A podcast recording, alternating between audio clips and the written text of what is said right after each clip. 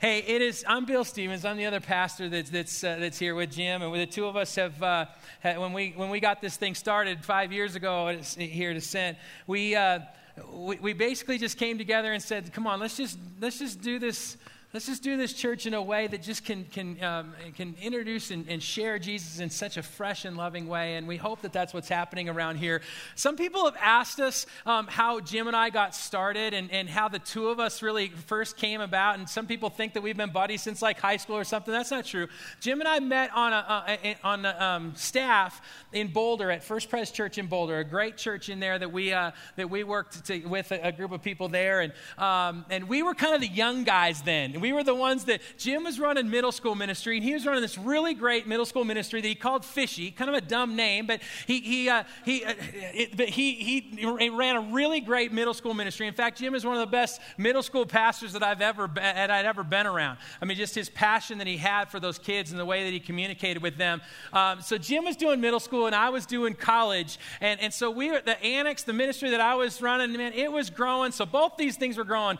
There are hundreds of college students on a Tuesday Night, hundreds of middle school students on a Wednesday night. And, uh, and so what happened is we would do this, and, and there inevitably something wrong would happen. And we'd have to then take it on the chin when we get together with our with our with the bigger staff. See all the pastoral staff would get together and jim and i'd sit there and in the in the corner and they would they would say uh, they'd always start the meeting with uh, does anybody know how this happened? You know does anybody know how we got a hundred finger blasters into the the the, the rooftop into the into the rafters in the sanctuary? Finger blasters are those little rockets that you could shoot and I'm sitting back there and I'm going, it was Jim. It was Jim. He did it. And it always was Jim. He was always doing stupid things with his middle schoolers that was getting all of us in trouble. And so, so but then every once in a while it was me too. We had a kid that, that brought his golf club to us to a, um, to a, a, a, study time that we had on a Friday night there, and he, and he chipped the ball and it chipped a divot into the carpet, you know. So we had to, yeah, that was us. That was us. We chipped a divot into the carpet, you know. So it, that kind of stuff kept coming up in, the, in, the, um, in these meetings. We had one one time where we had a candle that was sitting on, a, um, on the grand piano that they had in the sanctuary. It was this huge, black, beautiful grand piano. And my intern at the time was playing music on it. And he says, Can I have this candle on there? And said, Okay, just be careful because that thing, man, that's a sacred cow around here. Don't do anything stupid to that. And, uh, and they were doing a skit and they knocked the candle into the, um, into the strings of the grand piano. And all of the, the wax went all over into the the strings of the grand piano. Okay? So um, he comes up to me afterwards. I'm not going to tell you his name because he actually attends our church now. He attends here. Um, but Jeff came up to me and, and he said, he said, Bill, um, I, the candle spilled into the, into the, and I'm like, oh, Jim is going to give me crap next week, and so is everyone else. And, and, and, I and he says, he says, do we need to say anything? And I thought, that's a good question. you know? And I said, I said, uh, what do you think? I said, do you think that um, that wax might affect the sound? And he says, yeah, a little. And I said, all right, um, um, do you think that they might tune that piano at some point and they'll see that wax in there? Yeah, they probably will all right, you're going to have to own this one, Jeff. You're going to have to own it. You're going to have to t- say that you did this. And so, so, you know, that kind of stuff happened. And it happened all the time. Between our middle school and our college ministry, we were always doing something stupid um, that, was, that, was, that, was affecting the, the, the, building. And thank God they were just so uh, grace filled. They were. The, the, the, pastoral staff and the, the team over there was so grace filled with, with the stupidity that Jim and I would be running our ministries with. But there, there, was a, there was a strategy behind it. See, Jim and I both knew. We knew that when we were when we were doing college ministry and we were doing middle school ministry, we knew that these these these people that would come in were coming in with, with walls around them. They were these, there was these, they were these cinder block walls, is what we knew. That they would come in and they'd go, and we had to take bricks off of that wall. They'd come in with the walls, and we'd have to say, okay, we got to take it off because the wall was that thing that was keeping them from engaging in anything that Jesus would have for them. See, Jim knew that middle schoolers, if their mom and dad was going to them and saying, Hey, do you want to go over to this church, to this ministry called Fishy, and go to this little group or whatever? They knew that a middle schooler's first wall, their cinder block is on that wall, and they'd look back at their parents and go, That sounds really what? Boring. That sounds really boring. And so Jim knew he had to take a cinder block off of that wall and make this accessible to a middle schooler that would initially call it boring. And he's going to go, No, this is going to be far from boring. You're going to shoot finger blasters into the, the into the rafters. We're going to make it accessible, accessible to you. I knew with college students that they were coming in with cinder block wall around them that was going, man, I don't know if I want to engage in this. From their perception of the church, from their perception of other people that go to church, or they might not have it, but their friend is certainly going to have it, and they're not going to invite them to come to the annex because they have this cinder block wall of stuff. And I knew I had to figure out ways to take blocks off the wall and make it accessible for every one of those college students. I knew that their wall was filled with their, their preconceived notion of church. We've told you this before that there was a study that was done of what younger people think about church and the ones that aren't going to church, what they think about it. And here and, and, and they came out with these staggering statistics that 91% of younger folks think that the church is anti-homosexual. 87% think it's judgmental. 85% thinks it's hypocritical. 75% says it's too political, and 72% says it's out of touch with reality, and 78% says it's old fashioned, 70% says it's insensitive to others, and 68% join right along with the middle schoolers and just say it's flat boring. And so that so those are the walls that we knew were up. We knew that that was that was what they were bringing in, and so we had to do all we can to make it accessible to them. And that was a big part of what we were trying to do with the annex and with Fishy. And then when Jim and I decided to do this church together, we knew that that was going to be a part of this church. We knew that if that's what people were bringing in, and that's the walls that people had in, in college and middle school, you know that everybody else from years and years, we all have them. We all have stuff that can keep us from engaging. We have, we have cinder blocks. Some of us have three or four deep, and it's just this high, but others have 15 foot high walls. That they're saying, this is, this, this is what keeps me from wanting to engage. And so Jim and I knew we had to make this place a place that was accessible to people. And so, even in the way we kind of dream this stuff up, we're just going, let's, let's make it as accessible as possible. Let's make sure we have a really great team that meets people out in the parking lot. That maybe when someone parks their car, their first interaction with someone might take a brick off the wall maybe when they come inside, let's make sure we have a really awesome group of people that's part of our hospitality team that, that is not just going to give them a donut, but is going to engage with them. And it's going to be great donuts and chai and all the stuff that we're getting. Let's make sure all that happens because those people and that interaction might take a cinder block off of a wall. Let's make sure that we're making this as accessible as possible. Let's make sure that we have uh, uh, uh, our, our middle school ministries and our high school ministries and all of them are still accessible for anybody. That's why you see toilet paper hanging from a screen. You guys, I didn't plant that there. Chris Lagadros is just following in Jim's footsteps. And he's doing crazy things with our middle schoolers. You look down there and you think, gosh, were we vandalized? No, Lagadros was just at work. And those middle schoolers were throwing toilet paper everywhere. And now we have toilet paper in here. We want to make it accessible. We want to make it accessible to anybody. But you guys, this isn't just an idea that Jim and I had. This isn't just something that we just thought this, may, this would probably be effective in ministry. This is a characteristic of Jesus. See, we know that God is doing something powerful here at Ascent. We know that He is. And the best way that we believe to, to, stay right in line and follow right behind what God is doing is just to, to emulate Jesus in as many ways as we can. We're talking about this series called On Purpose because we want to live to the characteristics of Jesus, not only individually, but as a church. We want to live to the characteristics of Jesus. We want to be personal because Jesus was personal. We want to be, we, we want to be inspiring because Jesus is inspiring. We want to be generous because Jesus is, is generous. We want to take risks because Jesus took risks. And we want to be people that are accessible. And we want to make this message accessible because Jesus was accessible. That's why we do the things we're doing. That's what On Purpose is all about. We're going to spend more time in accessible this morning. Father, we pray that you would bless it. We're going to spend some time in your word today, and I know that there are some people that, that that's new to them to look into your word. We pray that, that you'd help each one of us to, to stay paying attention, that we grab hold of what you have to say for us. We know that your word does not come back void. And so we pray that you would speak to us through it and help us to understand a topic that we don't really think that much about.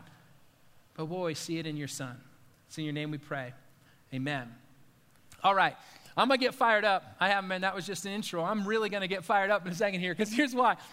Jim and I have loved this series. We got to be honest with you. We have loved this series, this whole series on purpose. I think the reason why is because it's really fun to lead a church. It's really fun to lead them into the characteristics of who God is.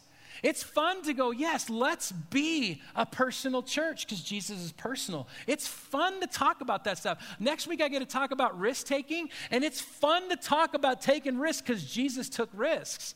I love it. It's been fun to talk about this stuff. Well, this accessible was an interesting one. I knew that I was going to be talking about accessible, so what I did is I just spent some time in Matthew, Mark, Luke, and John, in those four books, those four guys that, wrote, that, that spent some time writing about the life of Jesus Christ. I spent some time reading it through those, and I just said, God, show me one case, show me one place where Jesus made himself accessible to somebody and took a brick off of the wall that separated them from God. Show me just one. I, mean, is there one in there? Gosh, I sure hope so, because if there's not, this is going to be a pretty weak sermon, you know? So I'm just going, God, show me one place. And I started reading it, and I'm going, oh my gosh, there isn't a place that isn't an interaction that Jesus had with somebody that took a brick off of a wall that Jesus wasn't accessible to. He was so stinking countercultural he, he, he did things that, that people were, were going, this isn't what you're supposed to do, but he did it. And, and he made himself accessible, and walls were being, were being broken down. And I'm, I'm reading this stuff, and I'm getting more and more fired up as I go.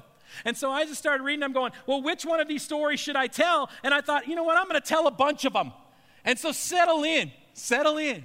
You know, come on. If you get bored with this, if you don't want to listen to scripture, if you don't want to read through this, Get your phone out and go play, some, play something. I don't care because we're going to go through some of this stuff because it fires me up what he's doing. Here's how I pictured it, you guys.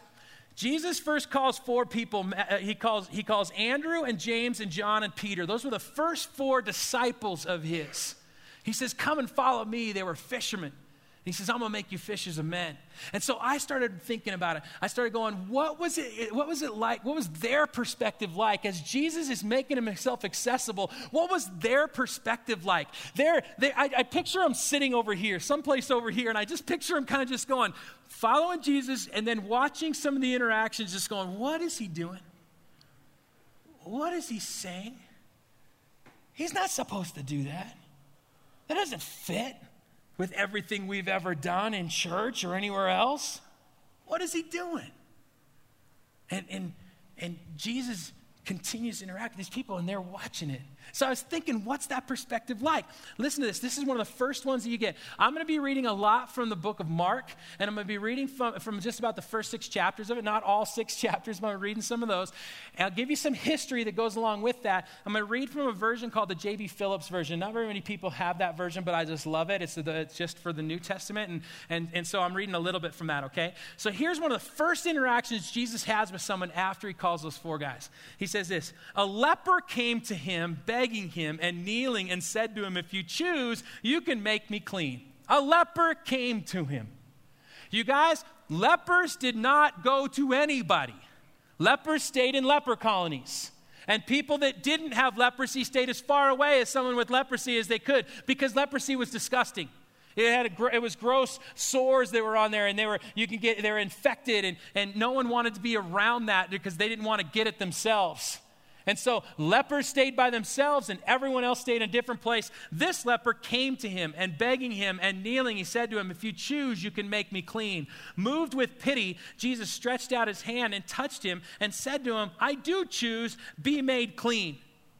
Now we read that and we just go, Jesus healed a leper.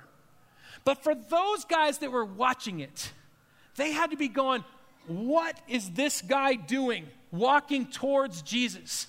There had to be a part of them that would have wanted to tackle him, but they don't want to get near him either. What was it about Jesus that made himself so accessible that someone that would never even think of going towards him, towards a healthy person, actually walked right up to Jesus? And Jesus healed him.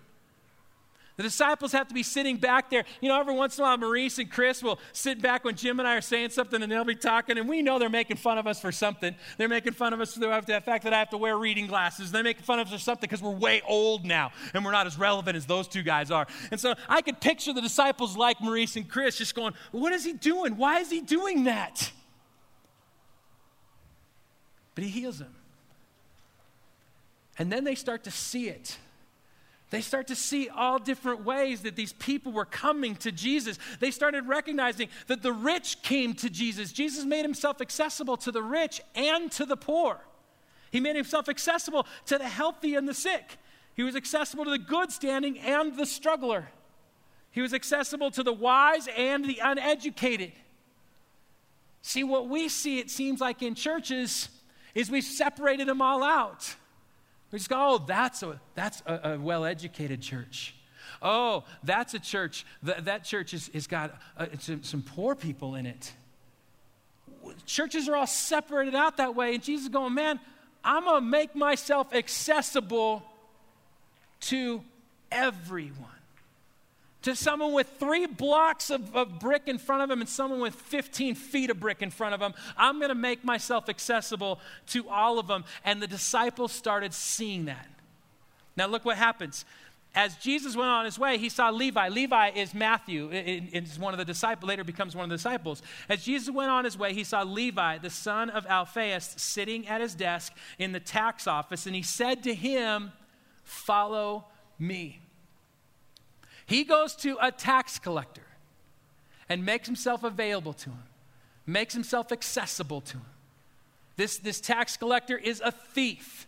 This tax collector has been ripping people off all over the place. Everybody knows it. Everybody stays away from it. And he makes himself accessible to that guy. The disciples are sitting there and they've got to be going, not that guy. Oh my gosh, that's embarrassing that you're even talking to him. And then Jesus says, Hey, hey, Levi, come and follow me. Those guys got to be going, wait a minute. That's the same words you used when you talked to us on that boat. You told us to follow you. And now you're telling that guy to follow you. Are you telling that guy to join us? Wait. I get it that you heal the leper.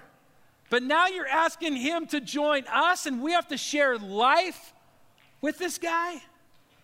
That's embarrassing. What's, what about our reputation?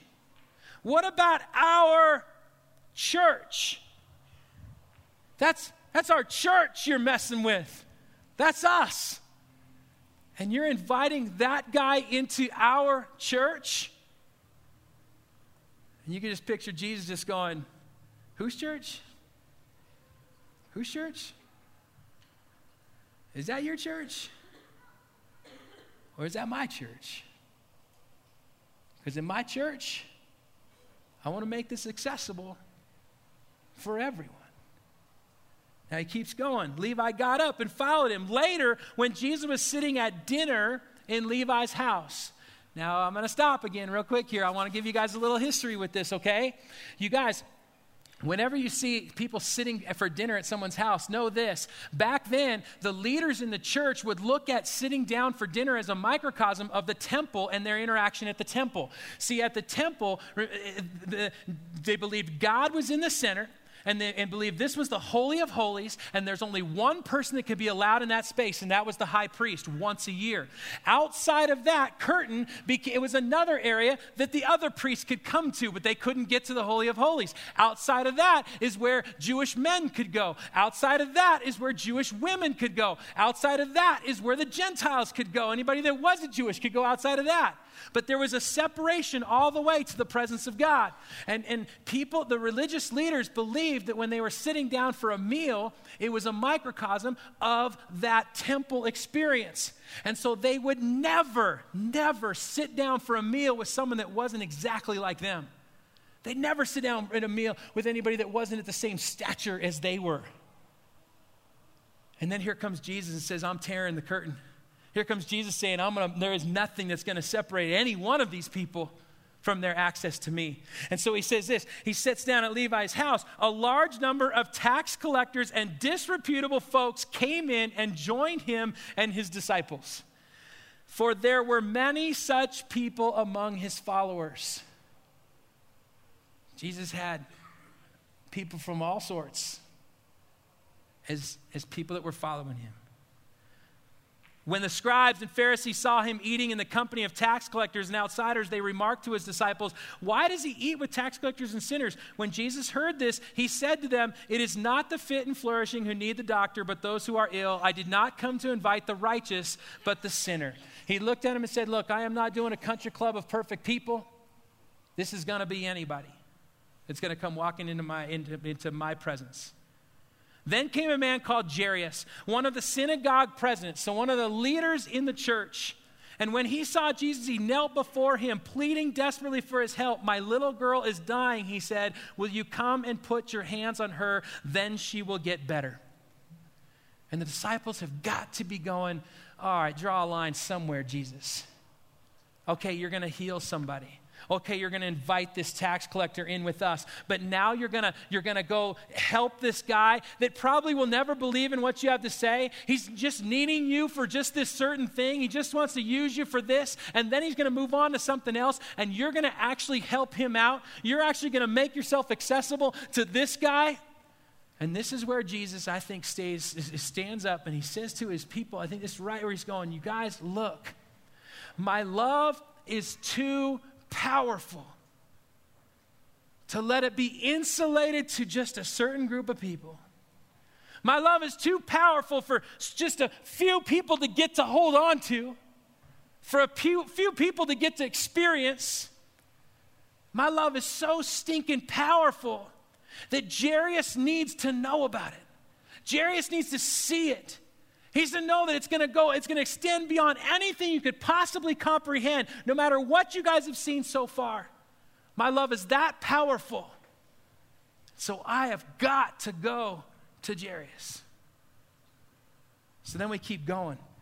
Jesus went off with them, followed by a large crowd, jostling at his elbows. Among them was a woman who had a hemorrhage for 12 years and who had gone through a great deal in the hands of many doctors, spending all her money in the process. So he's going off to Jairus' house, and now this woman comes up to him. This woman that has been bleeding for 12 years. She went to doctors, and they had no idea why. Why was she bleeding? And so they concluded that she just must, it must be something to do with menstruation, and, that she, and, and, she's, and she's just been going on and on for 12 years. And we look at that and I go, that's an odd, odd conversation. That's an odd thing. But she came and she touched Jesus' cloak, and she was healed, and Jesus felt that. He felt that somebody had done that. And he said, Hey, wait, wait, someone touched me. Someone touched my cloak, and I know something happened. And, and, and the rest of the disciples are, come on, Jesus, you got all kinds of people all around you as we're heading to Jairus' house. And he says, no, no, no, there was somebody. And then this woman, get this, okay? This woman scared and shaking all over because she knew that she was the one to whom this thing happened. She was scared and shaking all over, you guys, because the rule was if you were, if a woman was menstruating, a woman had to stay outside of, the, of where everyone else is at for seven days. She was considered unclean for seven days. Now, this woman for 12 years has had a problem. And, and so she has been ostracized from everybody. She's been pushed aside. She's been living in isolation. She hasn't been able to, to, to, go anywhere. She's been looked at as just she is unclean no matter what the doctors say, no matter how much money she's spending to try to get this fixed. She's just going, she has been living in isolation. And she comes to Jesus because he was accessible and he heals her. She comes scared and shaking all over because she knew that she was the one to whom this thing had happened, came and flung herself before him and told him the whole story. Now, the disciples could sit there and they could just go, okay, so you did this thing with Jairus, and you did this thing with this leper, and you did this thing with Matthew, but holy smokes, now you're gonna, why do we have to sit and listen? I get it that you healed her, but do we have to sit and listen to her whole story? Do we have to listen to all of that? We got stuff we've got to do. And I believe Jesus is standing up there to his disciples and he's saying, You guys, this relationship is too important for me not to hear the story. The relationship is too stinking important.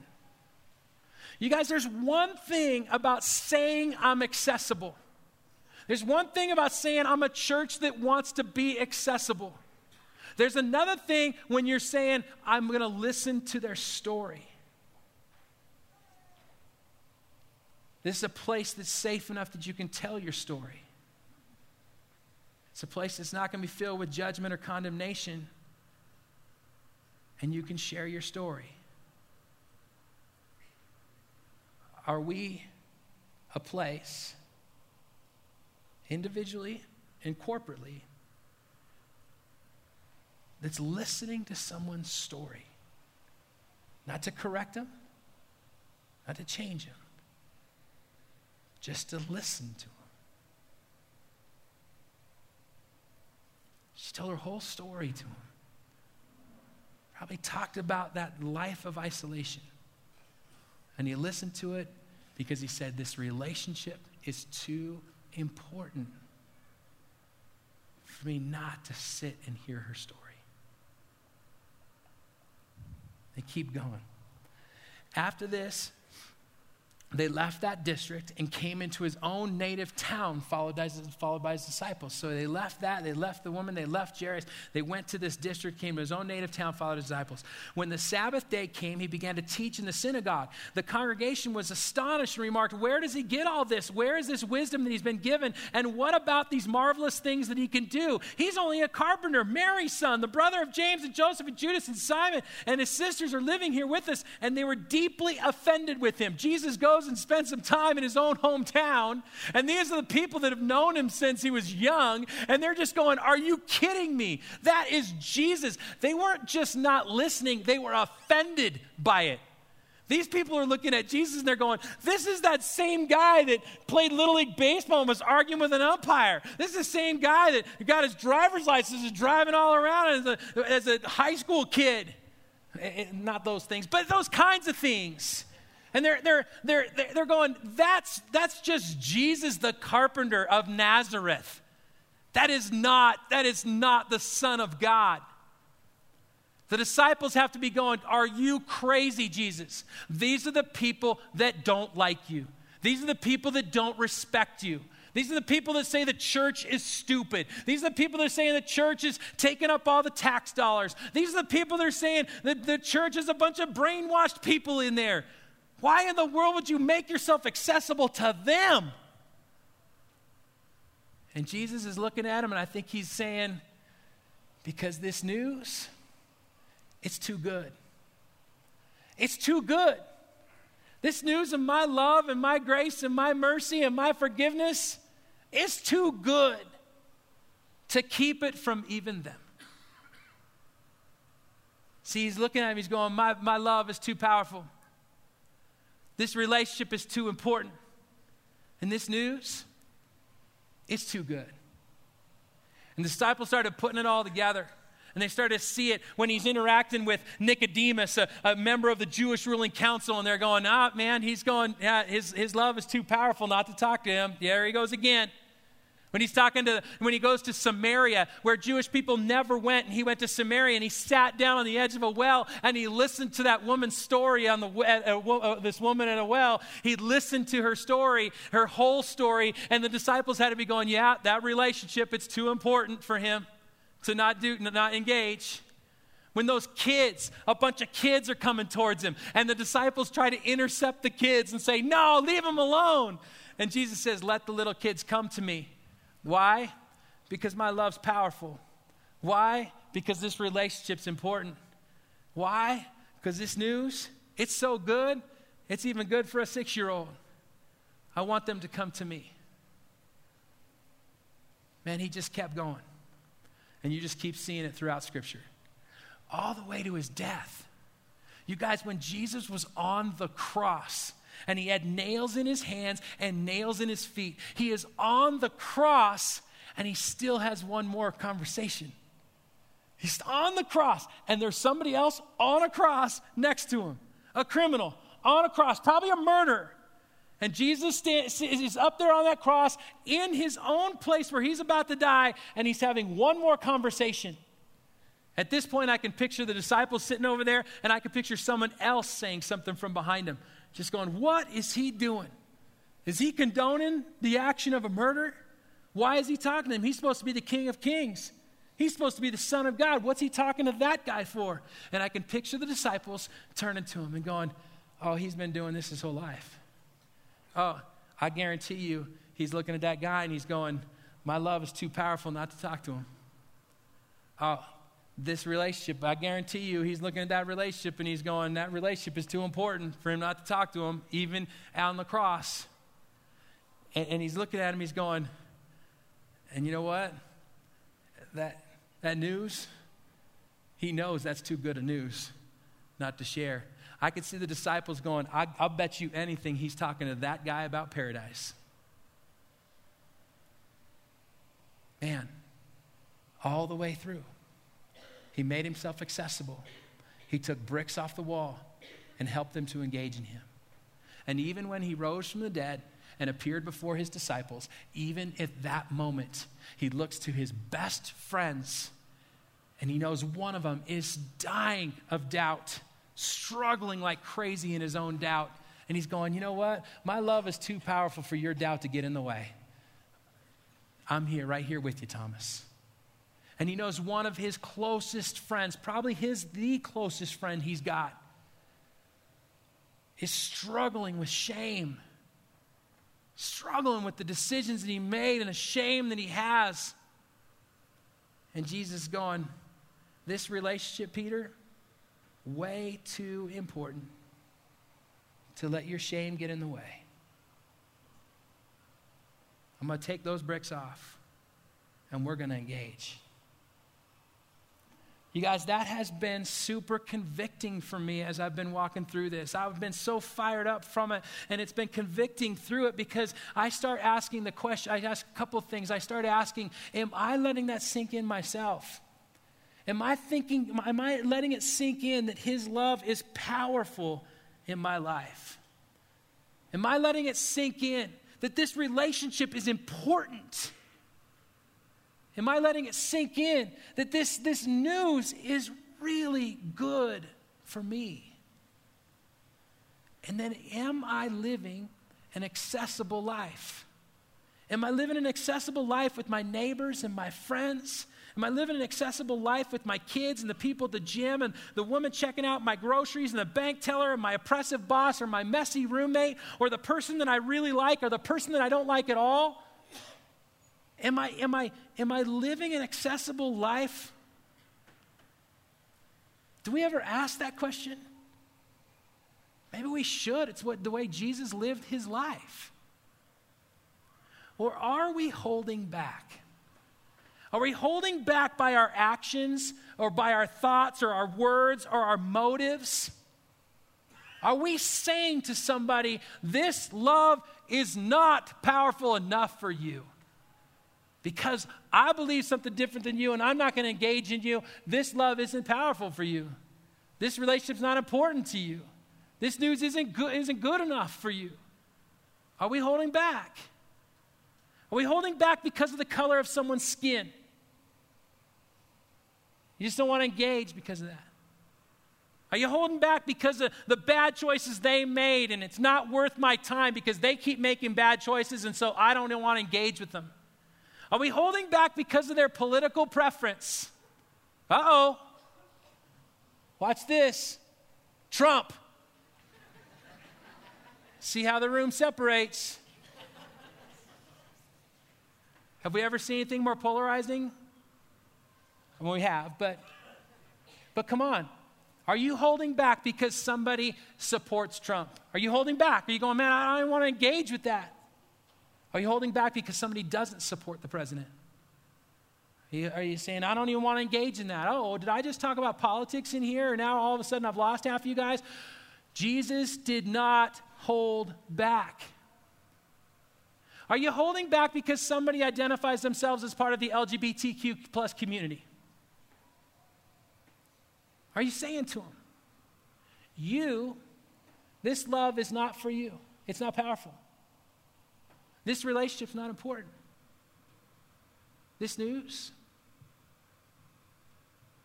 it's not good.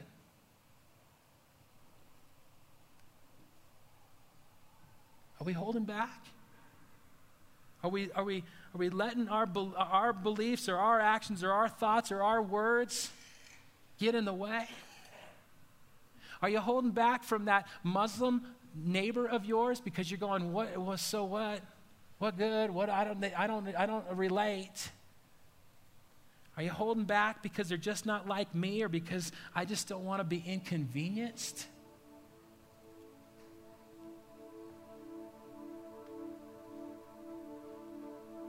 Are we holding back? Am I holding back? And here to sit, you guys, man, we want to be an accessible church. We want to be a church that if you've got doubts, there is a powerful love that will reach and get right in between your doubts and that will address your doubts.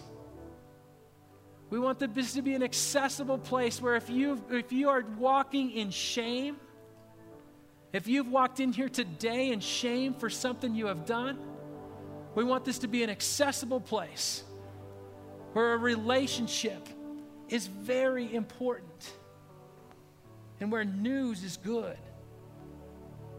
You're walking hiding something. You have something inside that you're so hiding and you don't want it to bring, come out because you are afraid of condemnation or judgment? and you can't tell your story, and you're living just not, even, not being able to even address your story, we want this to be a place where it's accessible for you to come to the foot of the cross where the, le- playing field is leveled out. He's made himself accessible to you. And we want this to be a place that's accessible for you. We want this building to be accessible for you. We want, we want this to be a place where, where anybody can come in and, and, and th- there might not be a lot of religious stuff that you'd see around here, but that's intentional. Because if someone came walking in for the Monarch Palms banquet and it might have taken one cinder block off of that wall, then it's worth it to make this place accessible. We want, we want, when we go out and we serve in places, we want to just make this accessible to anybody. We want to, we want to pour out love on our teachers. And some people might go, why would you spend so much money on teachers? One, because we love them, and two, because aren't teachers also walking with walls? Some with bigger walls than others, and we're going to tear down some walls. We're going to take a brick down. You guys know in two weeks we're gonna we are gonna go around to 10 different schools in Louisville, Superior, Broomfield, and Lafayette. 10 different schools we've identified, and we are gonna cater lunch for them. On the day that the kids don't go to school and the teachers have to, we're catering lunch for 10 schools. And you might say, why would we do that? Because we're taking cinder blocks down and we want to make this accessible. Because love is powerful. Because the relationship is important Because this news is stinking good. So we're going to make it accessible. When they come in here, some of you might ask, why do we have climbing walls and zebras in August in our parking lot? Why do we have chickens at Easter? If a climbing wall helps my neighbor bring their kid here and takes one brick off of a wall, then let's make it a 50 foot climbing wall for him because we want to make it accessible because Jesus made it accessible. Are you letting it sink into your own life? Are we letting it sink in? His love is powerful for you and me. Are we letting it sink in? The relationship he has with each one of us is important. And are we letting it sink in that his news of love and grace and forgiveness, man, it's good news. And then are we making that accessible to somebody else? Father, we pray. We pray that you would help us to first let that sink in ourselves. And then we pray, Lord, that we would be people that would go all out, no reservation, all out. In hearing people's stories, in building relationships, in, in sharing love, in recognizing power, in enjoying good news. God, help us to be a church that, that embraces and loves and makes this place accessible to you. And then you do your work. God, may we always have toilet paper hanging from a screen in our sanctuary because we are making it accessible. God, we just want to follow in your footsteps.